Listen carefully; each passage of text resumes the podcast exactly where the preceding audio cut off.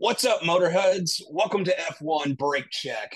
For those of you who may have already been following us for a little bit, we are changing the name up a little bit. We kind of got to thinking that the original title was a little too long-winded, so kind of like your host here.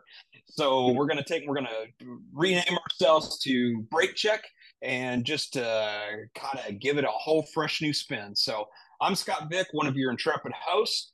With me, as always, is my co-host Corey Brune where we're going to talk about the latest rounds of the F1 World Championship, but we're also going to put it in historical perspective and talk about the latest racing technologies. Corey, how you doing today? Uh, well, I live in Texas, U.S., so hot. Yes. So always hot. Absolutely. But uh, you know the the F1 season is just phenomenal. Yes, living also here in Texas, it's definitely tire melting hot here. Yeah. you definitely uh, do not want to use the softs right now. yeah, it's what, uh, 35, 36 degrees Celsius, anywhere from 97 to 105 degrees Fahrenheit. So, depending on where you are in the world, it's hot. it's hot yes, here in Texas. It's very, very hot. All right, so we're going to be talking about Spain today and doing a little, little recap of the, the action from Spain. Uh, coming to us from the beautiful Circuit de Barcelona, Catalunya, which uh, I have never gotten to see or drive, but I have driven that course on the simulator a ton. Beautiful track, just absolutely gorgeous. It's got just such a great, great mix of high speed corners, you know, with some really uh, challenging corners and everything. Just a, a beautiful place. Yeah, it's it's a fantastic track, and them reprofiling their the last corner it made it that much better of a track yeah that's definitely one of the things definitely that last corner reprofiling and making it a much higher speed uh, yeah. I cannot wait till the uh, the newer versions of Forza and stuff come out with the reprofile corner in it because all the, the ones that I've driven had the original corner in it and which could be you know pretty tricky and mm-hmm. kind of a medium speed blast but uh, yeah definitely uh, made for some very exciting racing Right. So do you want to talk and, uh, through Mercedes and and them coming back from midfield? Oh yeah, absolutely. So yes, I mean it was absolutely, you know, a brilliant 2-3 for Mercedes. Uh, you know, Hamilton drove a fantastic race. Um, got a really great start, kept his, you know, Mercedes played the the strategy just perfect to keep Hamilton in position. And you got to give lots of props to Russell, who took stormed from 12th on the grid after a so-so qualifying run to wind up as third on the podium. That's that's a pretty impressive uh, resurgence after the kind of dismal showing that they had at the beginning of the year. Right. Yeah, it just goes to show how much those upgrades really are paying off now. You know, both drivers are consistently getting up in, in the top tiers now, and we're actually seeing Hamilton and, and really Russell uh, drive pretty much to where they were before, you know, before the, the new regulations came out for the the uh, the cars. It's good to see we have another contender in, in the upper field and in, in the top field now.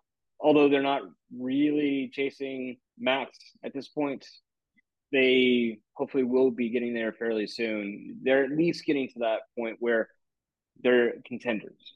If Max does a mess up or if there's any type of car issue, possibly within the next couple of upgrades, maybe they start leading the the Grand Prix from now on. You know, so it's yeah wide open. It's just it's very good to see that they are making that much progress in truly such a short amount of time. Absolutely, in my opinion, it's Red Bull and then Aston Martin, which they've done a just from the beginning of the season, Spain notwithstanding um, and they've yeah. done just a fantastic job. And the margin between Red Bull and Aston Martin right now is razor thin. It's if Red Bull cocks up the strategy in some way, or if they have some kind of mechanical issue, Aston Martin's going to be right there to pounce. And with the upgrades that they're making, not just on the cars, but also with the personnel, it's not going to be long before they're not just going to be nipping at Red Bull's heels. They're going to be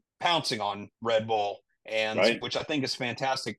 But having said that, I think that Mercedes has definitely done a tremendous job in closing up the gap between up right. to Aston Martin.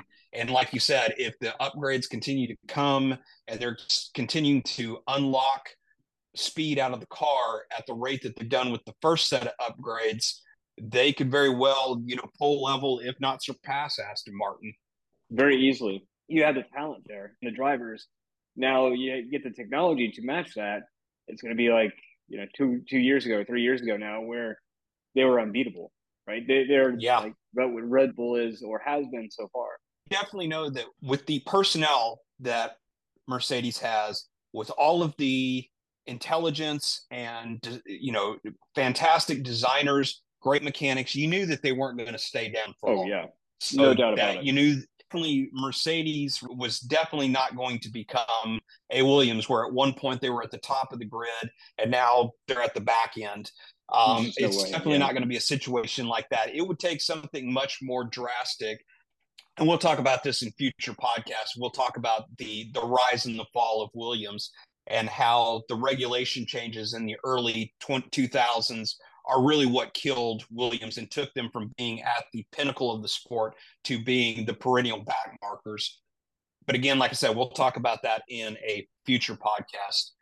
So let's talk about the upgrades and what how Mercedes got there. And what we're going to do is we're going to take we're going to start doing a segment what I'm referring to as Tech Corner, where we're going to take we're going to talk about a specific uh, part of the technology involved in the sport and how it relates to you know, not just to today's news, but also how it goes back to the history of the sport. Um, so today we're going to take we're going to talk about side pods, which was one of the biggest, most visible upgrades that Mercedes made to the car. For those there who don't know, Mercedes started out the year with what they referred to as their zero side pod. All right, so for those of you who aren't familiar with what a side pod is, the side pod is on each side of the driver's monocoque, which is the area where the driver sits. So if you're looking at the at, at a, the Formula One car from the front, the side pods pods are the part that extends out past the area where the driver sits and then and reaches back towards the back wheels. And Mercedes came out last year when the regulations changed they came out with what they referred to as their zero side pod, which was a side pod that had a very, very small and low profile. So if you looked at, you know, it, it was extremely different from what all the rest of the teams had done. And the side pods are usually are generally used to feed air into the radiators for the cooling of the engines and also for, but they're also used for aerodynamics as well. And with the updated regulations last year, the side pods became very integral in channeling the air around the sides of the car and channeling the air underneath the car into the ground effects. And we're not going to go into ground effects today. We're going to save that for that conversation for Canada. But again, it was a way for them to manage the air as it came around the side, not just through the side pods into the radiators, but around the side pods and around the wheels and how it fed into the beam wing for the rear wing that we've talked about in, in previous episodes. With the latest upgrades, Mercedes went away from the zero side pod concept because the way that the aero was working around such a low profile area because they technically had minimal side pods. They only had just an area just big enough for the radiator intakes, and then everything dropped away. And because of that, it made it the air as it came around the front wheels and around the cockpit, it took and channeled the air onto the upper part of the floor, which worked really well in the previous iteration of the rules but with this one, it became too hard for it to take and properly manage the air as it went around the bottom of the car. And that's the reason why, for most of the part last year, the Mercedes had the worst time with the porpoising effect. So, with the change in the new side pods, they went to a more traditional side pod that looked very much like the Aston Martin and Red Bull side pods, where you would have the air intake at the upper part of the side pod and then there's a channel underneath so that when the air comes around the, the, wheels in the cockpit it takes and channels some of the air into the air intakes for the radiators and it channels the rest of it through those tunnels on, underneath the air intakes and then pushes that air underneath the car which then takes and pulls it through the diffuser and around the back wing. By doing that it takes and it minimizes the porpoising because with the way that the aero was on the old Mercedes is it made it much more susceptible to and for those of you who don't know what the porpoising is uh, just in a nutshell basically what it is is as the car is going along the air and the air travels underneath the car. It takes and creates a, a low uh, air effect which causes the car to lower towards the ground until the point where it actually the car would actually get so close to the ground that it would actually hit the tarmac and then cause the suspension to then rebound and pop back up. And it would go through a cycle of that where it would take and just constantly be, it would suck it down, bounce up, suck it down, bounce up. And last year, as we saw, Mercedes had probably some of the worst porpoising to the point where there was one race where I believe it was Lewis actually yeah. had complained after the race so bad because they they literally had to lift him out of the car because he was so sore there's not a lot of padding in those seats. There's almost zero padding in the seats, and they are form fitted for each individual driver. Something like the porpoising would cause a lot of back pain if you're doing 200 miles with that constant bouncing off of the tarmac. So the new side pods, it's helped tremendously with the aero on the Mercedes, which has helped tremendously with their return to form. Yeah, going back so, to Hamilton, he could barely walk when he got out of that car. It, it, was just it was disturbing to see how much pain because we all know how much those drivers go through just in a race itself, right? I mean, they have to deal with all the G's, they have to deal with all the braking, all that they have to deal with in their body. Watching him walk like that, I just I, I was really upsetting to see. But to, like you said before, just glad that they have that fixed and it's actually much better now with Mercedes. Yes. Very much so. So, to going from resurgence, let's talk about the fall off with Aston Martin. This is the first race that we had where Alonso was not on the podium, finished up in seventh, and Stroll, actually for the first time this year, actually out qualified and outperformed his teammate, brought it home in sixth. Was not his best performance of the year. I believe he had a fifth in, I believe it was either Jeddah or Monaco, I think. I'd have to check my facts on that. You know, it's definitely not up to Alonso's speed. Definitely a great showing right. for Stroll. So, what, what do you think attributed to that? Was it just the, the track itself? Was it just a bad day? I think that they just had a bad day. Uh, Alonso didn't qualify well at all. Uh, I think they got the setup just completely wrong mm. uh, for the uh, for the track. Um, so I, but I can't attribute it how they got it so wrong. I can't point my finger at any one thing because it's not like the weather played into it because it was dry the entire weekend. It wasn't because of, you know, any one particular issue. I just don't think they were on the stick that week and it showed.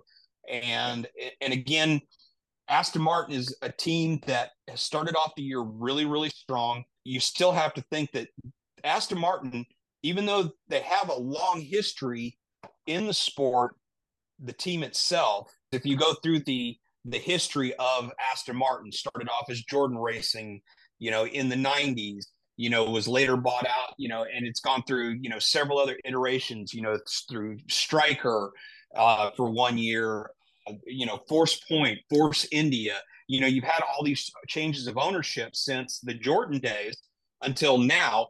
So you kind of have to think of Aston Martin as an old team that's still going through growing pains. So Lawrence Stroll has thrown a ton of money at this team and he wants to bring it to the forefront of the grid. And he is real you know he came to the realization that which a lot of people could have told him that you know you're going to have to have the personnel. And i think it's all of the changes in the personnel not specifically before this race but just the different people working with each other and everything.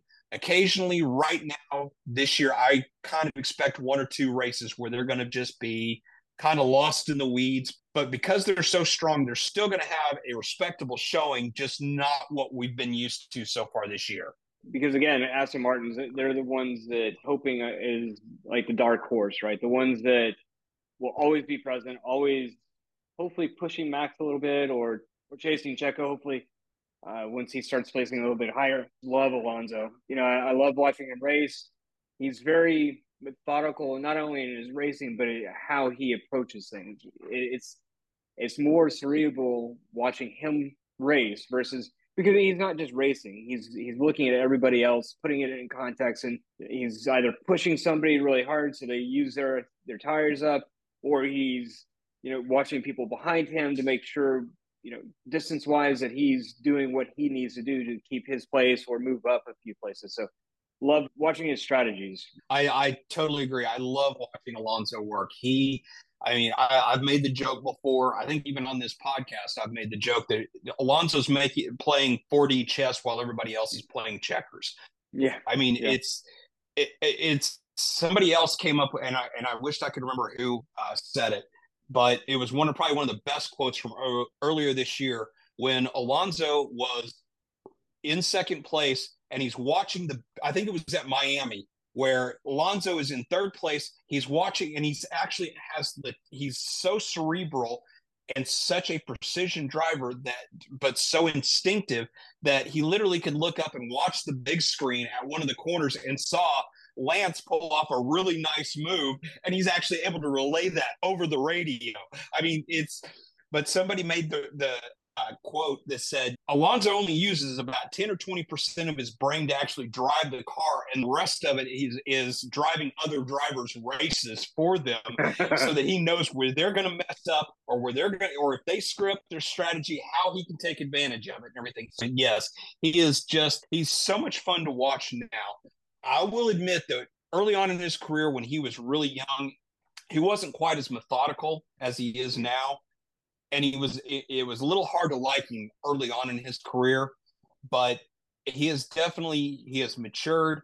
He has, I mean, he's still blindingly fast. At 41 years old, he is still blindingly quick. The way that his brain works and everything is just to go along with his all out speed makes him just so much fun to watch. And I'm so happy to see him back at the sharp end of the grid. Yeah, couldn't agree more. He, he's so fun to watch, and again, just very he's he's amazing to watch in that what he can do and his overall vision of, of what's happening on the track, not just in front of him and behind him, but all over. It's just it, it's amazing. Oh yeah, yeah, it's it's absolutely is. So, barring like a, a, Michael Schumacher early two thousands type situation where Max is in an accident, breaks his leg or something, and he's out of the car for you know a couple weeks. Where Checo or Alonso can start making some ground on him, mm-hmm. you know, in the championship. I think Max is pretty much going to probably run away with it this year. But if if Aston Martin continues to build and nip at Red Bull's heels, I think that definitely next year Alonso, um, even at 42 years old, is going to still yeah. be able to he's going to be able to take it to the young guns, very much so. Which I no think would be it. very cool, and maybe give us and maybe give us, you know, our oldest world champion. You know, it could. Oh, be, wow. I, I think that if anybody could do it, Alonso could do it. Completely agree with that. So on to Ferrari and McLaren. Oh, Ferrari. I'm sorry to all the Ferrari fans. Oh, Ferrari. yes. So what are your thoughts around you know their qualifying rate uh, pace versus their race pace? What they're lacking in in the race. I mean, we're not really truly looking at efficiency and strategy like what we did last year. I mean, are you thinking this is more along the lines of the car and its technology? Or are you thinking this is some issues with the drivers themselves? What, what are your thoughts on on their performance? Well, in this particular case, it's just such a a mixed bag with everything with Ferrari is it's you know Sainz qualifies 2nd mm-hmm. but then falls off. You know his race pace was horrible, and but then you had Leclerc qualifies in 19th, takes a new. I believe it was they ended up having to change the gearbox, so he ends up starting from the pit lane. Just had an absolutely disastrous qualifying. Um, just all kinds of mechanical gremlins takes an, and and leaves Leclerc you know, at the back of the grid, you know, out in Q1 and everything. He, you know, and and he really didn't do much in the race itself. I forget where Leclerc finished, but it's just it was a completely forgettable race for Ferrari. You know, sights just completely dropped off. You know, Leclerc winds up. I don't even remember. I'll have to check my notes here in a minute. Um, but yeah, it was just I I think it, it's a combination of a couple things. I think that this year's car is a little more difficult to set up. Um, I think some of the changes that they made during the off season haven't really panned out. I think that in some of the other upgrades that are going to come this year is I think that they're going to take and go back to what was working on the car last year, and they're basically going to scrap what they changed this year in certain parts of the car believe me, but I don't profess to know specifically what is what they changed on the car that has made it so much harder to get a handle on this year. Mm. But I think that it's going to be kind of a regression to push forward.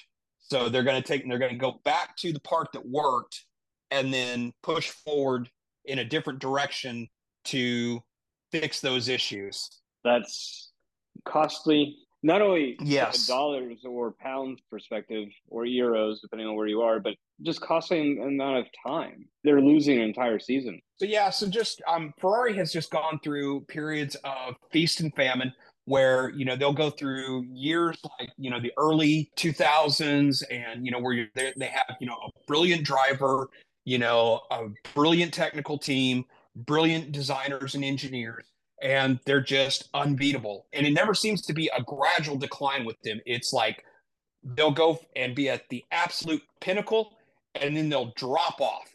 And then, you know, they'll spend a number of years in the wilderness and then they'll, you know, come back up. You know, and it's that's the way that Ferrari has been in their 70 plus years in Formula One. I think we're kind of seeing them in the drop off mode at the moment. So, which is my, I'm like you, uh, you know, especially for the long suffering Ferrari fans, I hate to hear that, you yeah. know, and, and I right. could be wrong. They could end up riding the ship. And Now, I do I think that they're going to be able to do any better than fourth in the championship this year? I doubt very seriously, but we shall see. But let's talk about another team that is, I just don't even know what to make of it uh, that you mentioned before. We were going to talk about McLaren. I just I don't know what to make of them. I mean, it's like Norris, you know, at Spain qualified has a absolutely brilliant qualifying, qualifies third on the grid, but then he takes and gets punted off at you know like at the second corner by Hamilton, which as much as I hate to say it, Hamilton was at fault. Now it was deemed a racing incident, and it really was a racing incident. But saying Hamilton was at fault isn't exactly the right word to use, but it's definitely had not been for Hamilton. Well, Norris definitely wouldn't have gotten punted off the track. Now, whether he would have finished on the podium, I still highly doubt it because it broke the front wing on the car. Mm-hmm. He goes into the pits, comes back out in, I believe it was either 18th or 19th place, gets gets past, I believe it was de Vries, you know, and then he's stuck in a DRS train behind Albon and uh, Grenier and a whole string of cars. And for some reason, the McLaren just does not work well in traffic right now.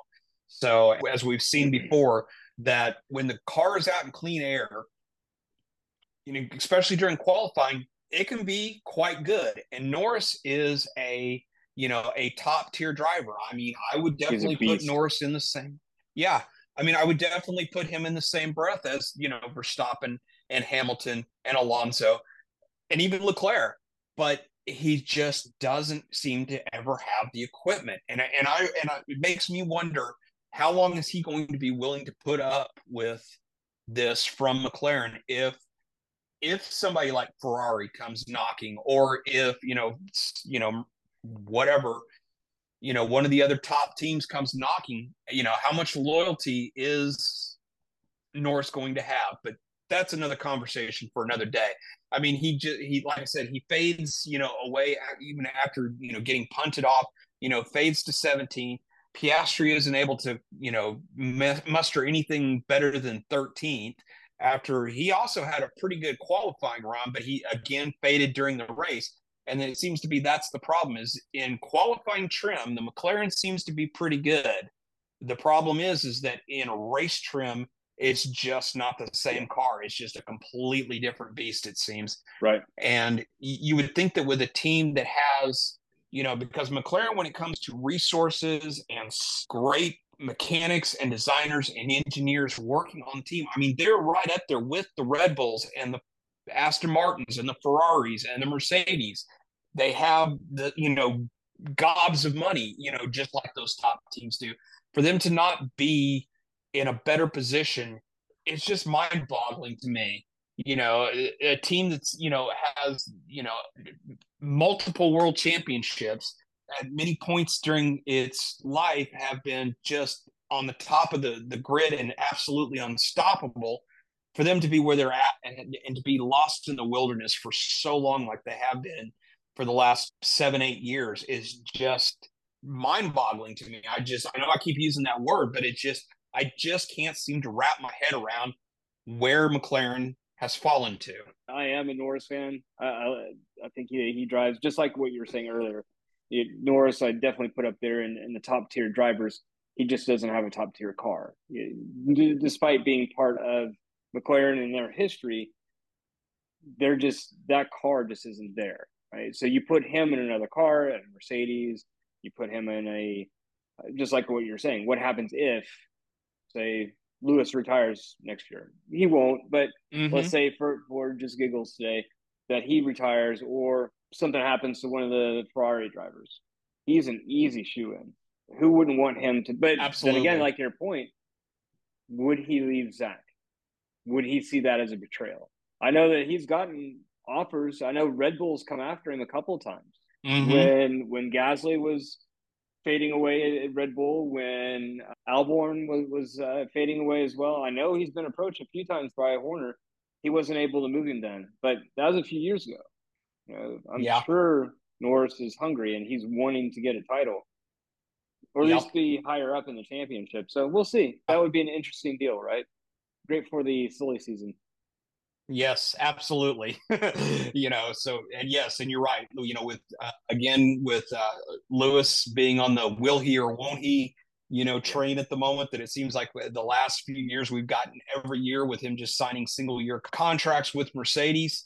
Then, uh, you know, it's definitely, you know, at what point is, uh, you know, is Lewis going to call it a day? Now the thing is, is that now they're all of a sudden that you know that they're seeming to lock you know two tenths of a second, half a second with yeah. these upgrades.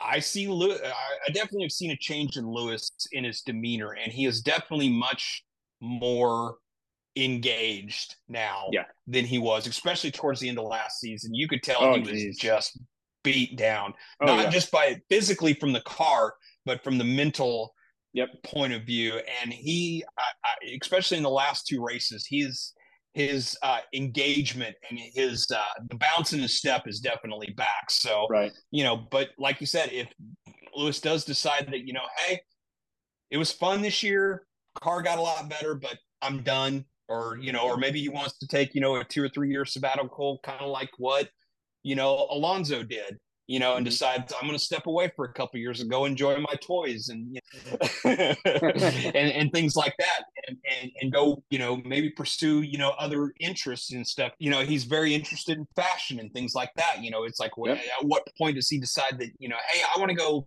I want to go play around for a little bit. You know, maybe I'll take a year away you mm-hmm. know, and, and make some kind of deal with Toto that says, you know, hey, I'm going to go away for a year, but I want an option to be able to come back the following year. That if I decide I want to come back, you'll open up a seat for me, you know, that right. kind of thing. You know, so I mean, it's definitely going to make the silly season much, much more interesting than normal. like last year. Yes. Yeah, I, I love what you said about Hamilton's demeanor because you definitely saw it, right? I, I mean, he was experiencing so much not only from the car and his pace and everything but he was experiencing so much negativity from the press from fan well maybe from fans as well but hearing that all the time hey what's lewis doing? He's so far behind. He's not to the pace of george and everything like that. Surely that that also leads into oh yeah you know that daddy yeah definitely. You know especially at the the beginning of the season where you know, he had several, he had a couple mechanical issues. There was a couple times he was way off the pace, and you had Russell his much younger teammate, although very highly touted, his teammate was outperforming him. You know, and what was it? The first, I think he had an un, you know, a streak of finishing in the top five in the like the first. I want to say it was like the first seven or eight races last year. You know, you know that had to eat at oh, Hamilton. No doubt about it. Yeah, hundred percent. Yep. Especially knowing what kind of competitor he is, there's no mm-hmm. way he was going home sleeping well at night. There's just no, no, absolutely not. So it's it's great. I, I love what you said because that really puts it into perspective. His his demeanor last year versus what he is today. This year, yes, it, he looks more like the Lewis Hamilton of 2020, 2019, and even before mm-hmm. that. Right? He looks like the Hamilton that, that everybody knows as being the true competitor and champion. Absolutely. So Red Bull. Speaking of champions. yes, absolutely. I, I feel a little bad, being quite honest. I feel a little bit bad that I said Hamilton and Red Bull's name so close together. Uh, that that kind of hurt a little bit. but let's talk about Red Bull. Let's let's change subjects a little bit. Let's talk about Red Bull. Uh, dominance okay. Yet again. Uh, yes. Yet another track that they are just they're just dominant. Max was up how many seconds this time? I mean, people couldn't even see his dust at this point, right? No, he he he finished twenty something seconds clear of Hamilton. I it's just I mean almost half a track.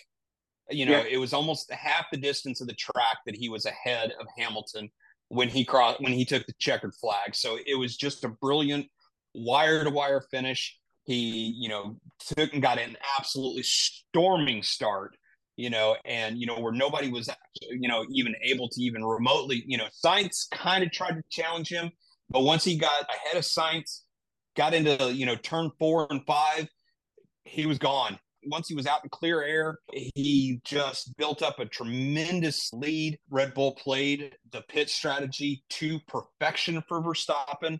And in the end, it was just another brilliant wire to wire win for Verstappen. You know, it's like right now, he just looks absolutely unstoppable. Right. Now, having said that, as we've talked about many times before in the past, people have said, you know, hey, you know, is this going to be the way it is for the entire year? And I keep telling people, relax. You know, as we talked about a couple podcasts ago, I still don't think that Red Bull will win every single race this year. Something's going to happen. Either one of the cars is going to get, you know, tank is going to be in a lead, and they're going to get tangled up with somebody at, at you know, on a on the start or on a restart or something like that, and they're going to get punted off into the kitty litter, and and their day's yeah. going to be done, or they're going to have some issue, especially now, you know, as we've talked about in the past. Now that the cars have to last so much longer than they did back in mm-hmm. earlier eras of Formula One, they, they're running right. You know, sometimes those gearboxes and those engines, they're like, they're, you know, they say, okay, we can we can take this engine for another 400 miles before we're going to have to to change it out and at 300 miles, it says, nope, I'm done. When they hit that 300 mile mark, that's when it's, you know, 10 laps left in the race.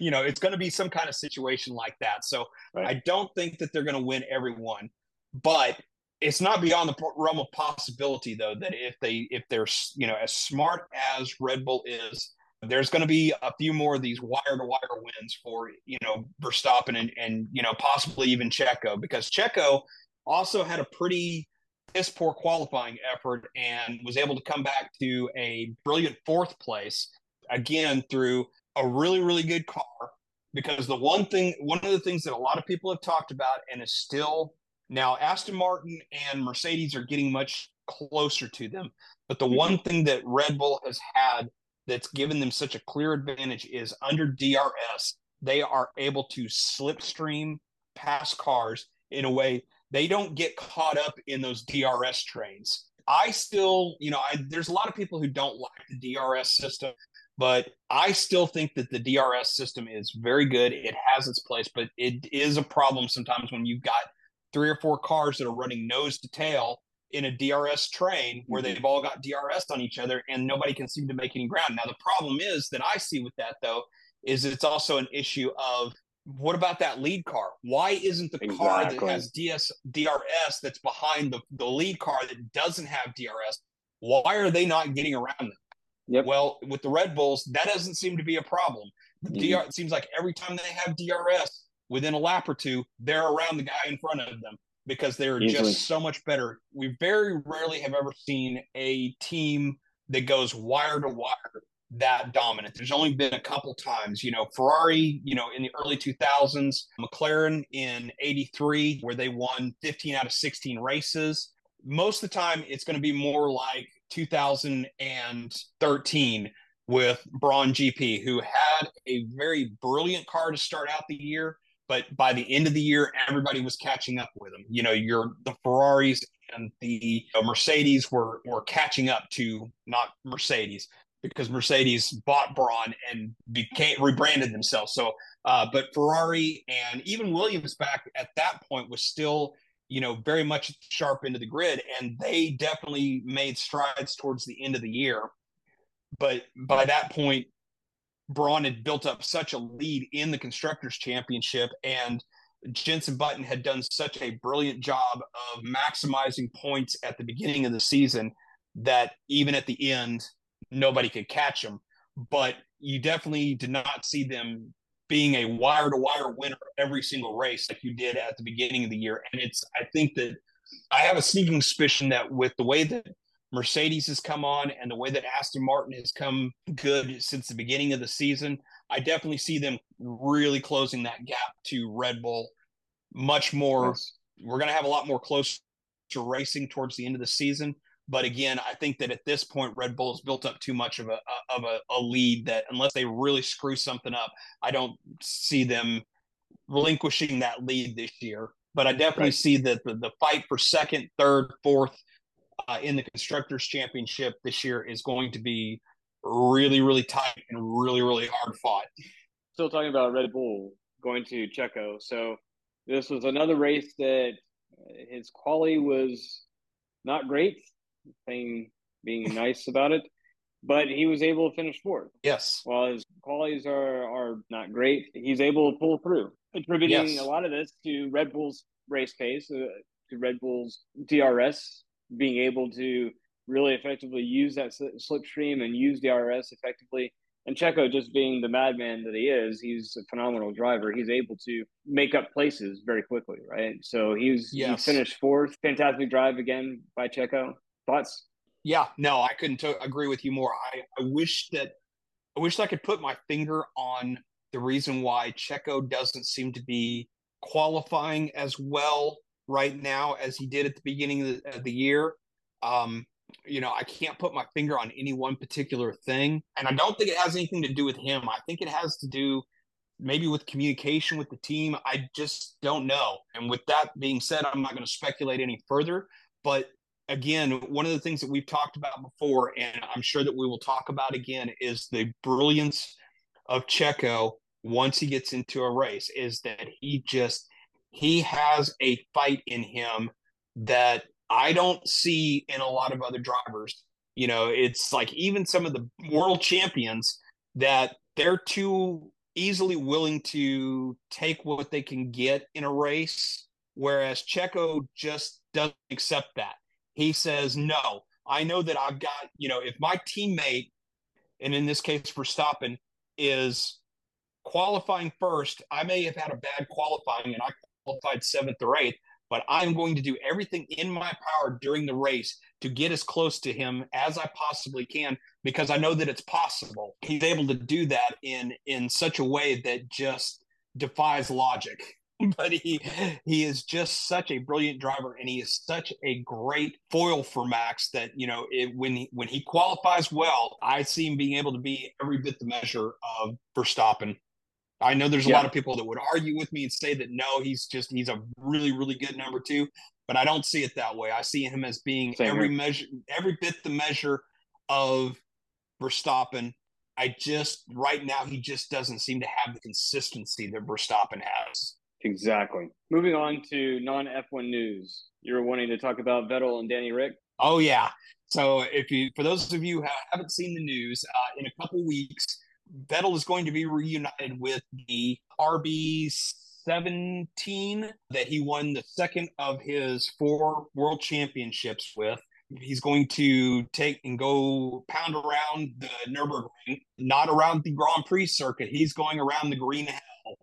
So he is going to do all 14 miles around the the Nordschleife part of the Nürburgring in the Red Bull. He's doing it again, kind of like what he did a few weeks ago, where he took he drove the old Williams FW 16, which was driven by Nigel Mansell, but he used it as a demonstration of the sustainable e-fuel that Porsche and a couple of the and Shell and a couple of the other energy companies have been touting and he's this is going to be the first time that we're going to see a modernish Formula One car. You know, yes, it's still you know what seven, eight years old, uh, you, but this is the first time that we're going to see a modernish Formula One car running on the e-fuel, and we're going to get to see it really because Formula One cars have not run on the the Nordschleife part of the Nurburgring in I want to say it's been almost 30 years since the last time they ran there. And so this is going to be really exciting to see. And it's also going to be really cool because uh, on the same day, uh, Daniel Ricciardo is going to get to run around the Nordschleife as well in his FW18 that he drove when he was teammates with Vettel. We're going to get to see Danny Ric back in a Formula One car, and we're going to get to see Vettel back behind the wheel of a Formula One car, and we're going to get to see him running around the Nürburgring, which is just going to be super exciting. I can't wait to see that.